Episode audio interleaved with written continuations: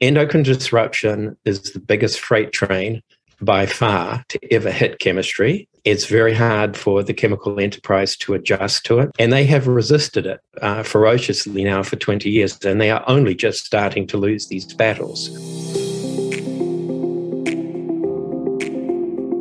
Welcome to On the Mission with Norwex Learning Network.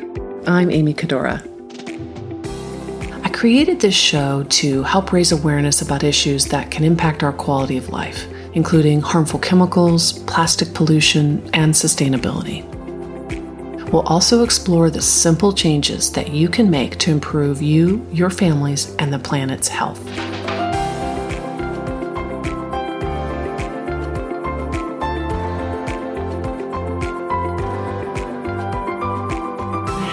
A champion of green science, Dr. Terry Collins is the Teresa Heinz Professor of Green Chemistry, and he's also the director of the Institute for Green Science at Carnegie Mellon University in Pennsylvania.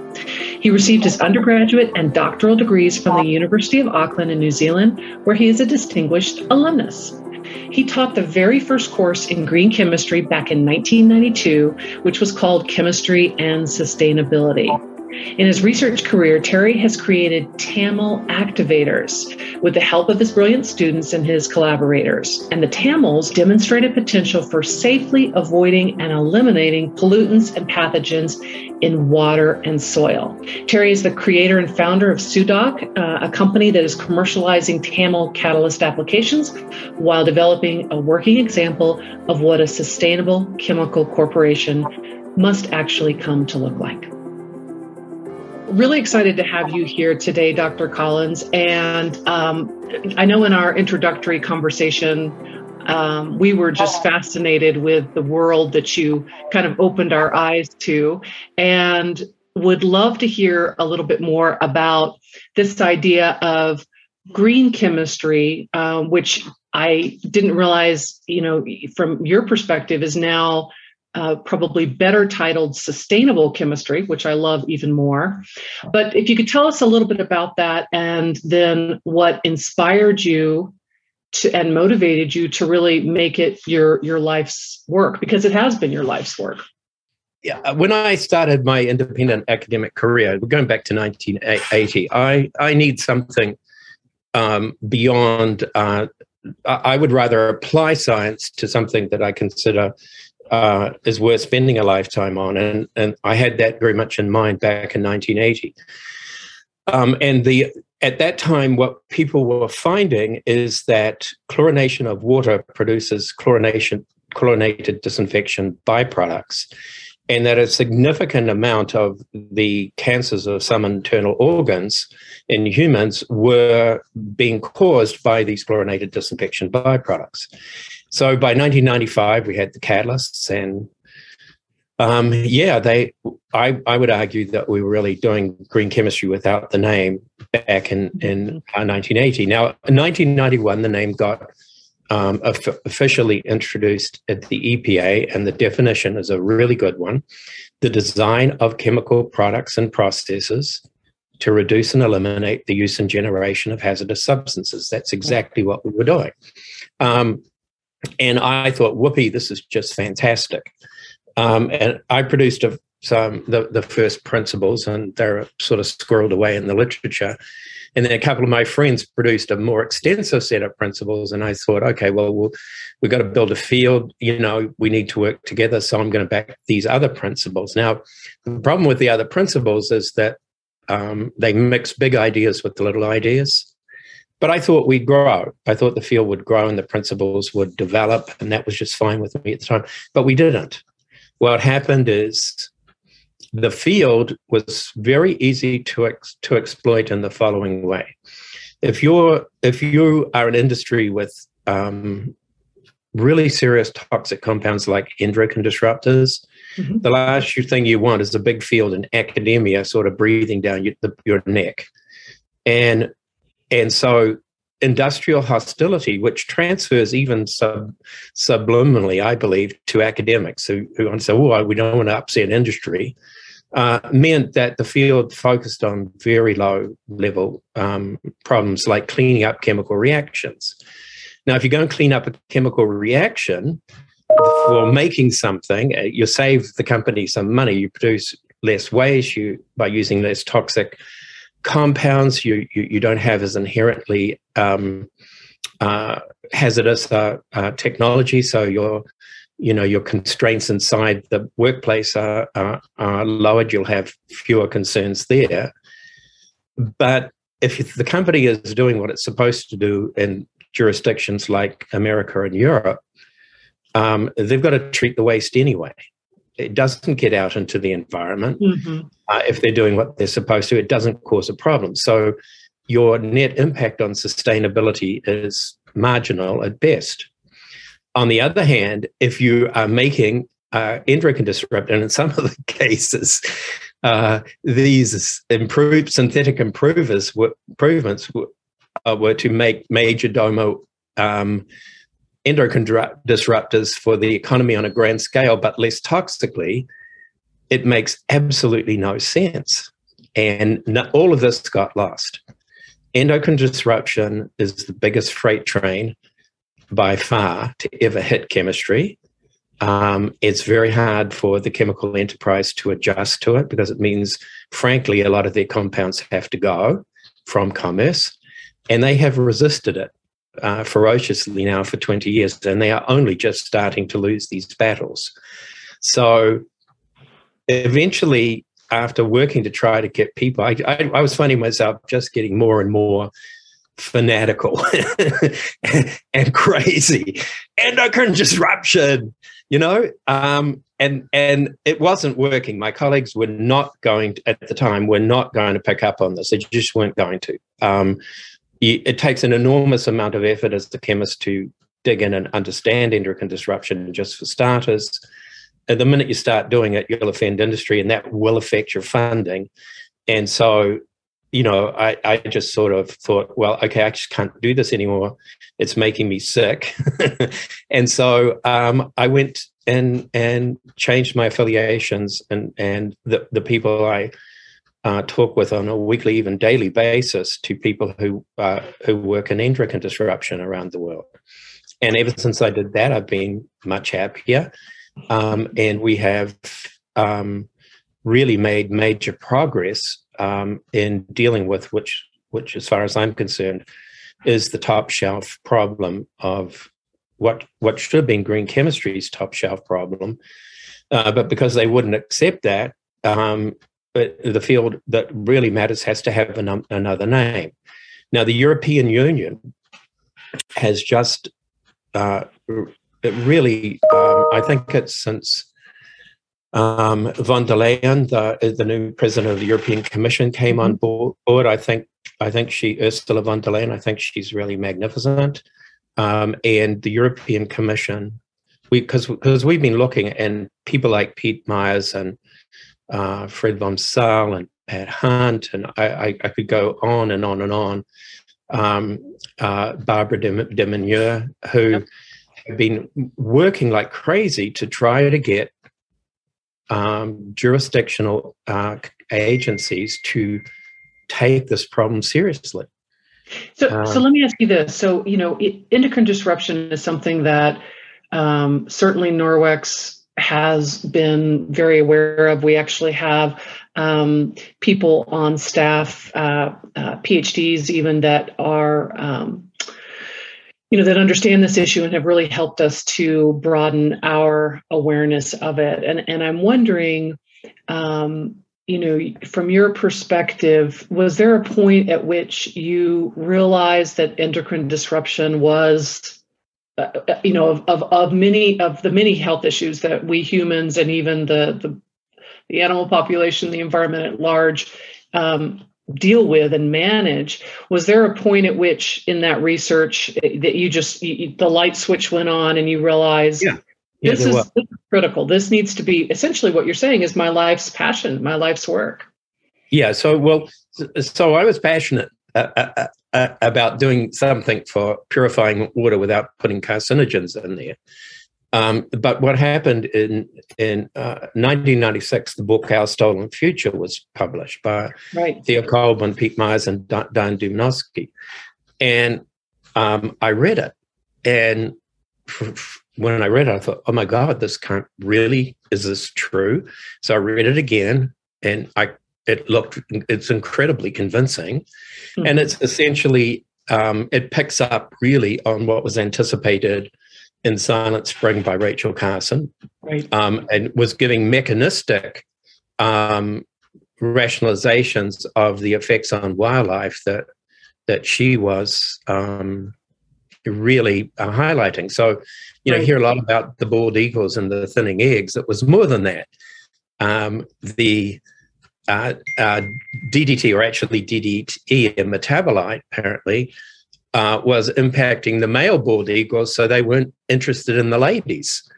And so they'd sort of oh, sit on I the didn't realize that. yeah, they'd sit on the sit on the nest and stare out into space. And of course, there are people who really watch eagles very closely. They're, they're incredibly fascinating. And they were noticing that the, the animals weren't mating. And it turns out to almost certainly have been a demasculinization effect in, in eagles. And then we had gulls over on Catalina Island where the bird watchers were noticing that, hey, um, there's twice as many eggs in the nest as usual. and then they figure out, oh, that's two females cohabiting. Um, and the likely reason was that the you know the males wouldn't give them any affection and this hmm. this is something that's happening right throughout nature the Lew had discovered that uh, the male alligators in Lake Apopka, which is I think the third or fourth biggest lake in in Florida, um, uh, not only were they not uh, uh they they weren't able to do their job with the lady alligators. Uh, essentially, their their reproductive machinery was miniaturized, and uh, this was correlated with a leak of organochlorines into Lake Apopka. Yeah, so this this is happening all over the place, and then you're also seeing things like, okay, you feed minks if you have a mink farm, and you're feeding minks from the Great Lakes. The babies do get born, but they come out and waste away and they're dead, all dead in a couple of weeks. Whereas if you're feeding them with fish from the Pacific or the Atlantic, they're just fine. And that was attributed to toxicants the fish were picking up out of the Great Lakes. And so that's just the start. There, there are like unbelievable numbers of these stories. And then you, you suddenly f- find things like um, that. So the uterus of um, a rodent is Y-shaped and you know they might have a dozen or 15 or uh, more um, pups. I'm not sure exactly what the number is but it's a lot. And and so they're lined up in this y-shaped uterus and they don't move around. So you've got the one that's at the end it uh, doesn't doesn't get to swap places with his brothers and sisters. He stays right at the end of that that pup stays. And so it it turns out fred vom Saal in the in the 90s showed that if you were a female pup and you were born between two males, you were masculized. And if you were a male pup and you were born between two females, you were demasculized. And what it was was testosterone, in the case of the females, leaking from the two brothers side by side in parts per trillion, unbelievably small amounts, were sneaking across to you and impacting essentially your behavior in in life. Uh, once they were born, the males really didn't want much to do with these sort of, sort of tomboy uh, females, um, and you know it goes on. Tyrone Hayes has mm-hmm. shown that you can take frogs um, uh, at the at the uh, early life stages and, and uh, some, uh, expose them to one part per billion of one of the most significant uh, herbicides that's used in the country, atrazine, and you mm-hmm. literally turn it, it is it depends on the strain of frog that there are different outcomes for different strains. You'll take a male frog and he'll uh, uh, you know from day one they're swimming around in this um, and they will com- they'll be males biologically, but they will develop female reproductive uh, mm. machinery, and they're fully capable of mating with males and having, you know, eggs and tadpoles, basically. But they're actually males. You're completely right. confused. And you see with fish that the active ingredient in the reproductive pill, ethinyl estradiol, you know, you start feminizing the male fish of certain species at one part per trillion of ethinyl estradiol in the water. And by feminizing, this is what it means. Well, first of all, they get a female only protein uh, turning up in their blood called vitellogenin. Um, then, you know, as they swim, as they're there for longer, um, they start growing eggs in their testes. Then they lose their testes and they might have one ovary and one testy, or they might go all the way to two ovaries and they're supposed to be a male. And so this is really shocking stuff. And because it's happening uh, sort of right across the animal kingdom, it's very likely happening with us. So I was really tuned in to mm. um, the work that was being done um, with male and female human reproductive health in the 90s, and in particular the work of the group headed by Niels Skakkebaek at the Royal Hospital in Copenhagen. Uh, he, he comes out with a paper, they come out with a paper saying, oh, uh, well, we've lost more than 50 from 1930s till, I don't know, 1970s, we've lost more than 50% of sperm count in the um, in the males, human males, looking back at the historical records of sperm counts. And everybody screamed right. and said it was nonsense. And Shanna Swan came along thinking it was wrong and went to try to prove it wrong and found she couldn't. So then she studied it more and more. And um, last year in February 23, actually, of, uh, of, of 2021, she published Countdown, uh, which is uh, based on her studies with Hagai Levine and, and others to show that um, we really have. It's from 1973 to 2011, we lost nearly 60% of sperm count. And actually, if you project that line, because it looks like a pretty straight line during those periods, if you project it out, you, you have um, in the West, uh, sperm counts asymptotically approaching zero at, at 2045. So this means that it, quite a bit before that, we're going to have lost the uh, ability in the majority of the population for males to father uh, a child the old-fashioned mm-hmm. way. Mm-hmm. And, th- and those those uh, those those males are being born today. They're, they're the, the babies of now are the babies of are, are the males of reproductive age in, in the 2040s. So I I think we're in shocking trouble. And of course, I, I consider it to be incredibly important to deal with it. You know, as you're talking, I'm thinking about the um, kind of the challenges of infertility that certainly we've all heard. We probably know somebody, uh, if we haven't experienced it ourselves, in in, in the difficulty. And oftentimes we're told, um, well, it's because you're under stress, or maybe you're the you know advanced maternal age. You know, you, you get the you hear this, and it's always troubled me because I think it's it's uh, there are more there are more challenges than just those that are impacting our fertility levels. And I do think that EDCs and our exposures to them uh, are significant there. One question I was going to ask you was um, as you're looking at EDCs and our, you know, human exposure to them in particular, is there a class or a specific chemical that you are most concerned about as you're looking well, at that? Well, to start with, unfortunately, there are a lot of them. Not not every uh, commercial chemical is an endocrine disruption, but a lot are. Um, and so the poster child um, endocrine disruptor is BPA, um, and there are about 30 um, uh, relatives of BPA, where only one is demonstrably not an estrogen.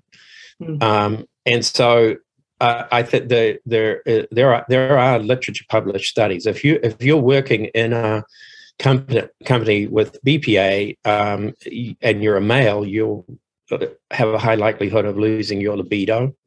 Um, I know other staff through potential uh, legal action um, where I might have uh, become involved, where it's very clear that um, it must be a very large number of people mm-hmm. uh, doing jobs that regularly expose them to BPA and its and its uh, small resin, short, short, oligomer resins, where where they they are being uh, severely reproductively impacted, and they take the stuff home to their family um, on their clothing, and it, uh, the mm-hmm. effects are ending up in in and family members, wives, and things. So, oh, I didn't realize that. So they're taking it home, like on them uh, from their workplace. Yeah, yeah well, in, in, the particular case, I know a lot about. That's obviously going on, um, and and so sooner or later, this is going to come out one in one way, shape, or form. It's going to come out, and um, we have a, a, you know this is one of them i'm looking at a big tv screen that's almost certainly got some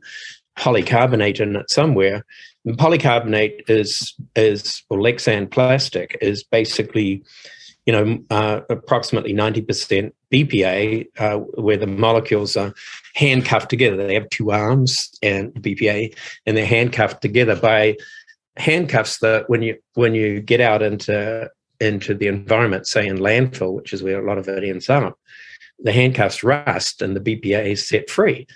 And you, you end up with extraordinary concentrations of BPA and landfill leachate. Um, and that, you know, that then gets mixed in with, with other waters, maybe with water tables and things like that. It's all so, so we just are having incredible trouble accepting that you simply can't throw thousands of chemicals that a living entity l- like us and expect nothing to happen. Mm-hmm. Right. Right. And BPA is a biggie, and the phthalates are, are anti-androgens. Right. They are they are probably probably enormous sources of this uh, problem. Wherever you see a highly, highly chemicalized society, it's a word chemicalized. I, I I'm using. Interesting, I, yeah. Uh, yeah, well, because I think it's a, the right, the right, the, the right term. It does, it, a new term. I'm making it up. Highly chemicalized society, right? Right. Wherever you see one, you're going to see low birth rates, and when you start looking closer, you're going to see young couples struggling to have children. Mm-hmm. What country do you think is right now is doing a fairly good job? Of taking chemicals, particularly EDCs, considering them, uh, working to regulate them, to reduce them from the top down? Is, is there a country or a government that you look at or and you say, hey, this one, good model here. This is a good starting point here. All right. So countries across the board up until very recently have done a dreadful job, absolutely pitiful. Mm-hmm. But uh, the European Union uh, is doing is doing the right thing. So um, let me see, uh, October 14, 2020, they published the Chemical Strategy for Sustainability. Um, and it's got all the right ideas in it, my, as far as I'm concerned. So I think the EU is is really our best hope. Now, having a really good strategy and turning and acting on that strategy are different things. And so we can already see um, the industry uh, shills shrieking um, about and trying to stop this. Um, but we're actually they're not winning the battles as easily as they used to. So, for example, the High Court in Europe just ruled that BPA is uh, going to stay on the substances of very high concern list, and that means that and the the ruling cannot be appealed, and that that just takes it legally into a whole new category of nasty chemical in Europe that the, the industry making it was trying to keep it out of. Uh, Plastics Europe was the trade association that was um, fighting that, and they lost. That's really good that they lost. And then the the, the European Food and Safety Authority um, had an expert panel that just has issued a report saying that they think that the tolerable daily dose of um, BPA in Europe should be lowered by a factor of 100,000. That's just insane to me. I mean, you know, and, and, and it, it actually proves the point that that we've been really focused focusing on, which is there is no safe limit for a lot of these chemicals, right? right? Absolutely no matter right. what you say, they just Absolutely aren't. right. Absolutely. We've got we've got these these arguments going on. Well, gosh, is BPA free when it's inside us, or is it conjugated with things nature's uh, our body sticks on it? Um, and we only really have to worry about the free stuff. And so if our bodies are tidying it up, it's perfectly okay to throw it into us. I mean, this is this kind of argument is it has carried the day for a couple of decades. It's preposterous. Right. I mean, babies don't have the machinery all in place to protect themselves, for no. one thing. And when you're looking at urine, you know, uh, uh, nature puts these groups on BPA to help them go through the kidney membranes. What comes across the kidney may be very different from what's on the other side of the kidney in the blood. It's it's just th- these are nonsense arguments, and they're they're kind of red herrings. And and essentially, if you look at the sea of the chemical enterprise right now, all you see is bright red fish swimming all right. over the place. Right. And so it's got to it's got to stop, and because the you, you, sterilization once once people get this it's what once they understand what's happening to them and it and it it um, catches in the in the in the uh, global population well first of all they're going to blame us chemists and and i'm certainly not responsible for it right and it's, well, no. it, it, these are these are this is these are money first north uh, things civilization notion. That's, that's typical. Mm-hmm. And we have to get smarter than that. We have to be sustainability first in all things. Sorry, guys. You know, you're going to have to lose your, your uh, uh it's going to affect our products. I'm looking at a, at a giant TV right now because it really makes working so much easier if, you, if, if things are right. big. Right. And, but it's an LG from, from Korea. And, um, like I said, it's good. It will have some BPA in it, or you can bet the bank and a whole lot of other EDCs probably as well. And when you look at Korea, that makes all of these cars, which have a lot of BPA, the paints, for example, and some of the lenses that are used in the lights, uh, polycarbonate. Um, and and you know the phones that they make, the Samsungs and the LG this and and et cetera, et cetera. That that population has to be really highly exposed to these chemicals. And when you look at their birth rate, it's 0.84 per woman. You need 2.1 to 2.2 to maintain a citizen population. At 0.84, you're disappearing. Mm. And Korea, Korea has its own unique language and culture that they're in shocking shape because of all these things that the chemical things that that um, have made them wealthy and prosperous mm-hmm. um, but at great expense to the Korean people. You know, I used to hear um, even from our founder many years ago, he would talk about population decline and the second extinction of the, the human population because of our exposure to EDCs.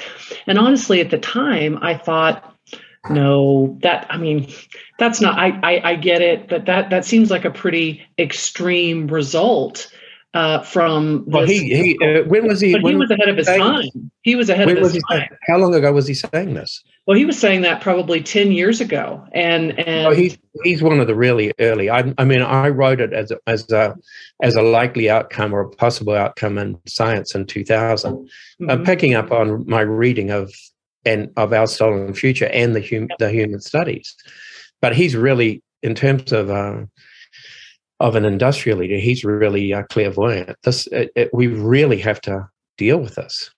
We do, and it, it needs to be. The issue has got to be. We've got we've got to have more voices raising the issue, and also not only raising awareness, but also I think part of what you're doing is trying to create a new way of looking at chemicals when you're talking about sustainable chemistry and talking about that entire approach to chemistry being very very different and even different from green chemistry because that was just the nascent at the very beginnings of this you know kind of new age of chemistry so i, I love what you're saying about sustainable chemistry are there i'm just curious are there any um, when you think about sustainable chemistry and you, you mentioned a little bit about principles. Is there a definition and then criteria for what would be what would either be a sustainable chemist, uh, uh, uh, chemical, or um, approach that you would want to see companies following to create sustainable chemistry?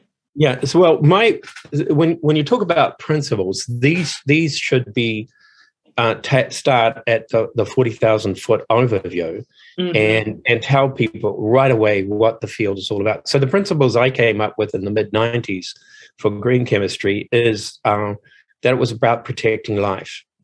Mm-hmm. Essentially, it was number one thing is we're here to protect life uh, by doing whatever, doing chemistry, changing chemistry, but we're here. Right. It's all about protection of life. The second thing is hey, dudes, fellow chemists, we can't do this by ourselves. We don't know enough. So therefore, green chemistry now sustain safe and the, the Europeans are calling it safe and sustainable chemistry. That's fine by me.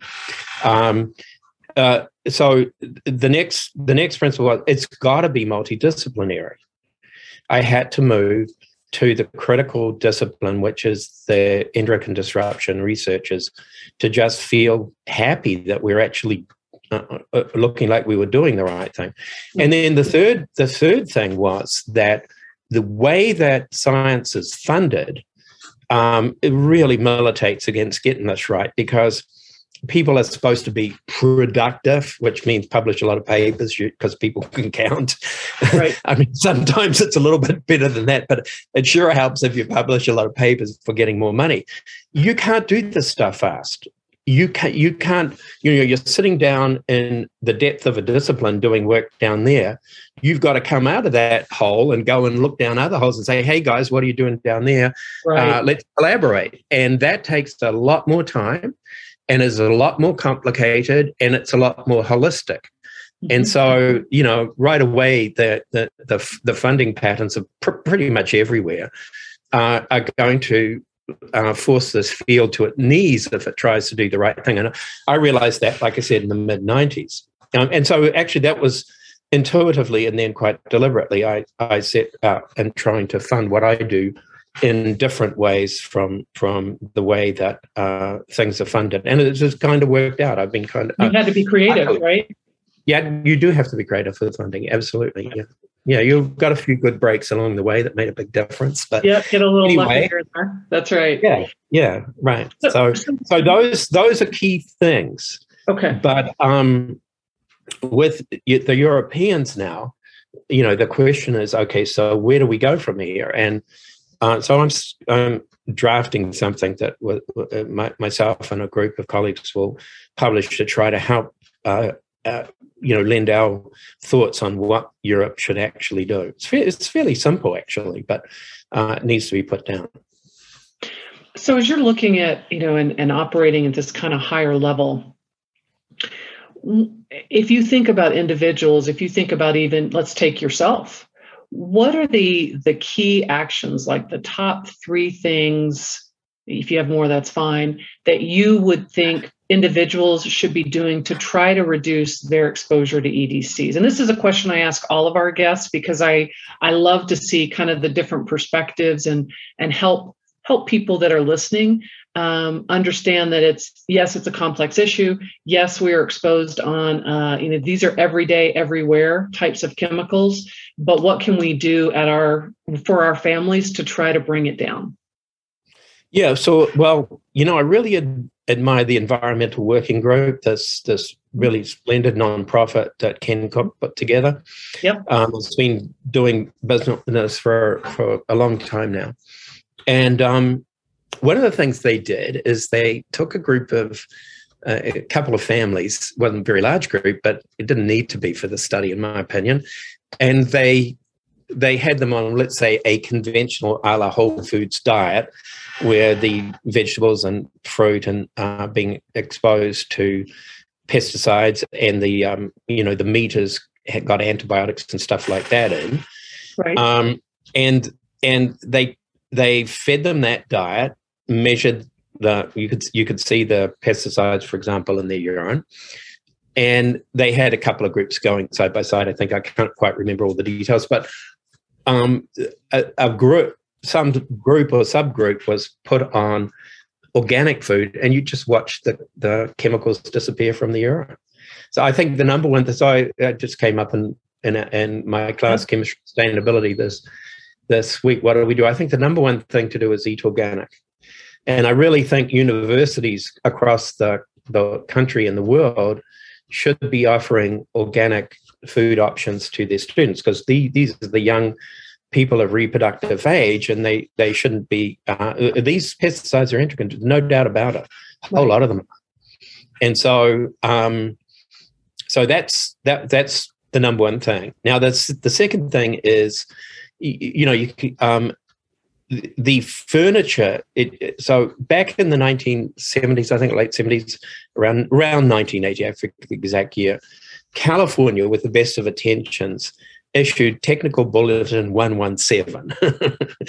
and this technical bulletin and made them put enough fire retardants into things like couches and stuff uh, to, to give an 11 second delay uh, uh, before ignition on exposure. Children, children's pajamas as well. It's their, their well, that's Arlene Blum. Well, Arlene Blum's the great hero of of actually getting rid of TB one one seven. Arlene Blum, she runs the Science Policy uh, Institute at uh, in in California, and and Arlene is is is one um, uh, uh, wonderful and relentless lady. She she got rid of TB one one seven. It took took, mm-hmm. took several decades, I suppose, but uh, she got rid of it. Um, uh, so you can now buy furniture. So so if you if you're if you're built, making furniture for the California market, particularly if you're China sending furniture to the US, it's all all loaded with these um, fire retardants that are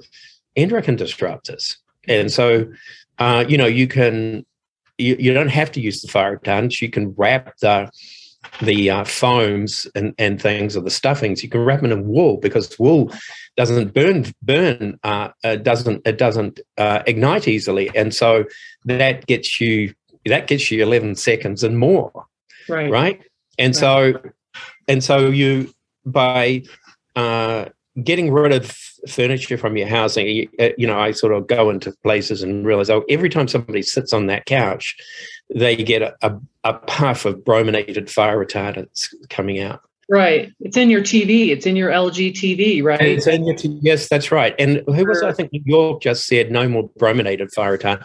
The, mm-hmm. the brominated ones aren't the only problematic ones, but they sure are a problem. Eh, here's how this works, by the way. Let's suppose you you get a car and you drive along the Israeli side of the Dead Sea, which I've done. I wasn't driving, I was looking. I was driven by by a, by a friend and colleague.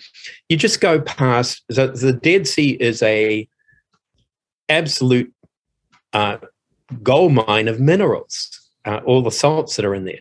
So you go past, there's the magnesium plant, there's the sodium plant, there's the lithium plant, or but maybe not lithium. There's the there's the lead plant, and mm-hmm. here's the bromine plant.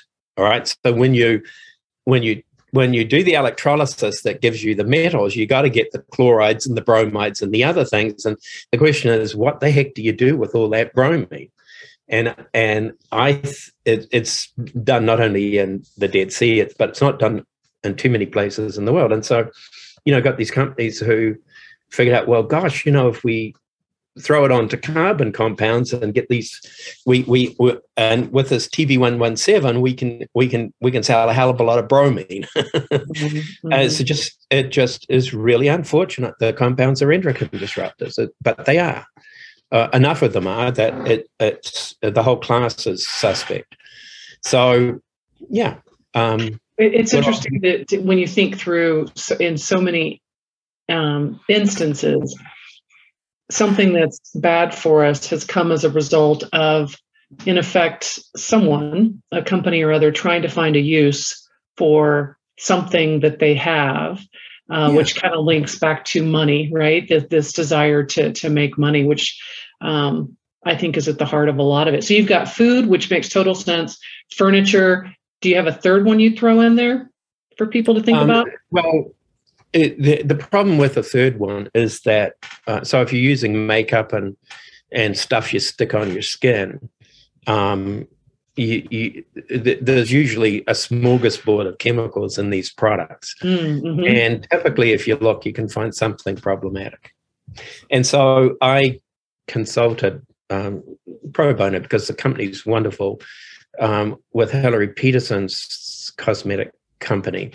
Mm-hmm. And and so Hilary um, was really, really uh, concerned and diligent to make sure that the chemicals she was putting in her products didn't have any of these nasty effects. And so she came to me and she said, "Well, Terry, I've got this, that, and the other." And I said, "Well, I don't, I don't care if they came from nature. I want to see the tests. I want to see you test them for developmental toxicity in, say, zebrafish." And so off she went and did the tests, and she came back and she says, "Oh my God, I a, a, bunch of them light up the zebrafish assays," and so she started moving to chemicals that by a z by a zebrafish development assay do not have these effects, and that's a really good start. It's not the end of the story, you, you know, but it's a really good start. And so this is really this is really what the European Union has mm-hmm. to do. The, the, the the first order of business is to decide what are going to be the assays that prescribe you've got an endocrine disruptor. Mm-hmm. And it's not simple because endocrine hormones control what cells become, and there's a whole bunch of them of the of the oh. hormones, right? Mm-hmm. right? And so and and you can mess up hormone function by me- messing up what the hormones actually do when they work, like binding to a mm-hmm. receptor protein that turns gene expression on, um, or blocking it. But you can also fiddle with the with the um, transport through the blood to the cells of the of the hormone, and you can fiddle with the biosynthesis of the hormone. And, mm-hmm. and so, just a lot of things end up um, altering altering hormone function. Mm-hmm that right now we've got a no data, no problem situation, and we want a no data, no market situation. right, I love that. Yeah. You want to you want to sell this to Europeans? You go get the data that proves that you don't have these low dose adverse effects. Love right? that. Love that. Mm. Yeah. It's really that's a really clever way of putting it. That they're, they're really smart people. It, it, is, it is transformational. If the European Union can actualize uh, its chemical strategy for sustainability without having it nuked by another administration coming in or mm-hmm. the industry um, you know you know uh, uh, shrieking overtime about jobs and all the rest and winning on on that basis um, it will be an enormous pity for humanity we're, we're really looking at an existential threat here mm-hmm. So, before we wrap up, um, we'd love to hear more about your water cleaning technology and how it works. So, so anyway, the whole idea was to get catalysts that would activate hydrogen peroxide to, first of all, kill pathogens, but then after the 1990s, it became also get rid of the endocrine disruptors because essentially the catalysts are activating hydrogen peroxide to burn uh, is fire and water burn organic matter and they'll take out the pathogens and they'll potentially take out the endocrine disruptors that are in the water. And we found out that they were just fabulous for that. So, come 1995, we had the catalysts and we got some patents and started a company that didn't do very well.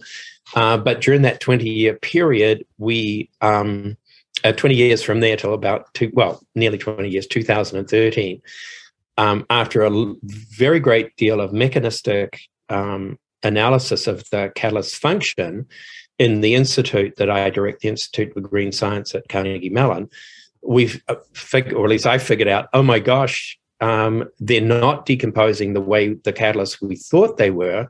There's another mechanism that's clearly at play. And so we're going to have to make a different kind of TAML catalyst. Um, and it should be better. And we did, and it was. And so we got a whole new set of patents, and we're able to start another company called Sudoc LLC, um, where you, you, know when you're looking at water treatment for um, endocrine disruptors, or for actually they're called micropollutants, they are chemicals that um, elicit adverse effects in living things in the aquatic system at very low concentrations. And it can be by an endocrine disruption mechanism or something else. It doesn't really matter. It's a low dose adverse effect or a low concentration adverse effect, I should say.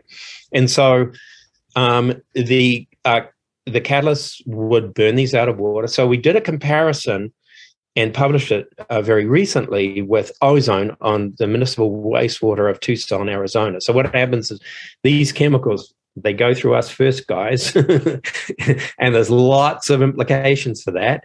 Uh, but then they go into the sewer system because we excrete them, and the activated sludge, which is a big bacterial soup that tries to grow on the organic matter that you feed to it in the water, and therefore detoxify it and, and make it safer, um, doesn't get them quickly enough, such that when you the water goes out of the plant, you're running low parts per billion to low parts per trillion of about 100 compounds that really matter in the, the aquatic systems. They you'll mess it you, if it's the reproductive pill, estrogen, ethinyl estradiol, you're feminizing male fish in the rivers at one part per trillion. That process is beginning probably earlier than that, and noticeable even at one part per trillion. And the um, rivers of Europe, for example, are running higher concentrations than that of just that one chemical, let alone all the others that are bioactive.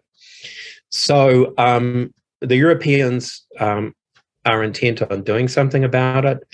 Uh, the the first country to actually tax themselves and do something about it is Switzerland. Switzerland is putting at the end of their already spectacular water treatment plants um, either ozone or activated carbon to get rid of the micro pollutants. And so we compared. Uh, uh activated carbon is going to be a very uh, tough sell, I think, for global use. Uh, the, the, the best alternative I think we have uh, with from the existing suite of technologies as ozone. You, you can do other things that are, uh, are even more powerful than ozone, but they they get to be really expensive. So Copenhagen, for example, nukes the water uh, with hydrogen peroxide and UV light as the last thing it does. Um, and that happened because the the waste stream from their big water treatment plant is basically a river that runs through the richest part of the city. And the rich people in Copenhagen weren't having their babies and grandchildren swimming in, you know, endocrine disruption containing water. So Copenhagen has done a done a very good job, but with a different technology. Ozone uh, looks like it's the, the winning technology. So we technology. So we compared with ozone. And what it comes down to is if you take a kilogram, so that's like a bag of sugar, of our best catalyst right now, you would be able to treat the daily output with 10 parts per million of hydrogen peroxide, which is which is um, an acceptable concentration. You would be able to treat the daily output of 150,000 U- Europeans comparable to three parts per million of ozone. That's a competitive technology. And our technology is really easy to use. You just mix the pound of sugar and water and, and meter that water, that, that solution in with some hydrogen peroxide. And pretty much the activity currently is over in the half-life of the cat- catalyst is killed during the process, which is a good thing. And the half half-life of the catalyst is about 20 minutes. And so it's all over in about an hour. You've you've um, you uh, you've got that performance com- compared to ozone uh, in about an hour. Now, that catalyst is going to get better with the iterative cycle that I invented, and we know for certain it's going to get better, a lot better. So I think I think that we we have something that and and we study the catalysts and we uh, for endocrine disruption.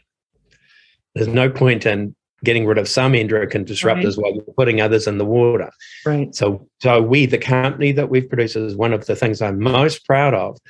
Is it is involving some of the world leaders of endocrine disruption science to show that a number of the assays, when we sat down uh, about a decade ago to work out how the hell do you tell if you've got an endocrine disruptor with with uh, my amazing endocrine disruption colleagues and published in 2013 a suite of assays that you could use. We're using very powerful in, in vivo live animal uh, developmental studies of zebrafish. We've got a clean pass with the existing catalyst on that. Frogs, still ongoing studies. So far, it's looking okay. And mice. Um, and the, the mice guru, Laura Vandenberg, said the other day, well, um, based on based on the results we've got so far, and it's nearly, nearly completed, I wouldn't have any problem with this being used, but uh, but no problem for these for, for these other applications. So it, that that will all get published so that the world mm-hmm. can look at it. Mm-hmm. Yeah, we transparency is part of this. You know, the data needs to be visible to people. Right. And then maybe, may, so we're trying to generate through the company an example of what the world needs um, to to deal with the problem. And touch wood, so far it's going really well. Um, well, I, I, love I love what you're saying to to have your company um, be an example of how sustainable chemistry, safe and sustainable chemistry, can really be effective. Um, Dr. Collins, I want to thank you for taking so much time today. This is um, always very informative when we have an opportunity to talk with you. Lots of ideas sparking, I know, uh, for us from this discussion. And thank you for helping us to um, educate and bring awareness even more to these issues, uh, particularly of EDCs in our environment. We appreciate you. Oh, well, thank you. It's a privilege to do that, get help people.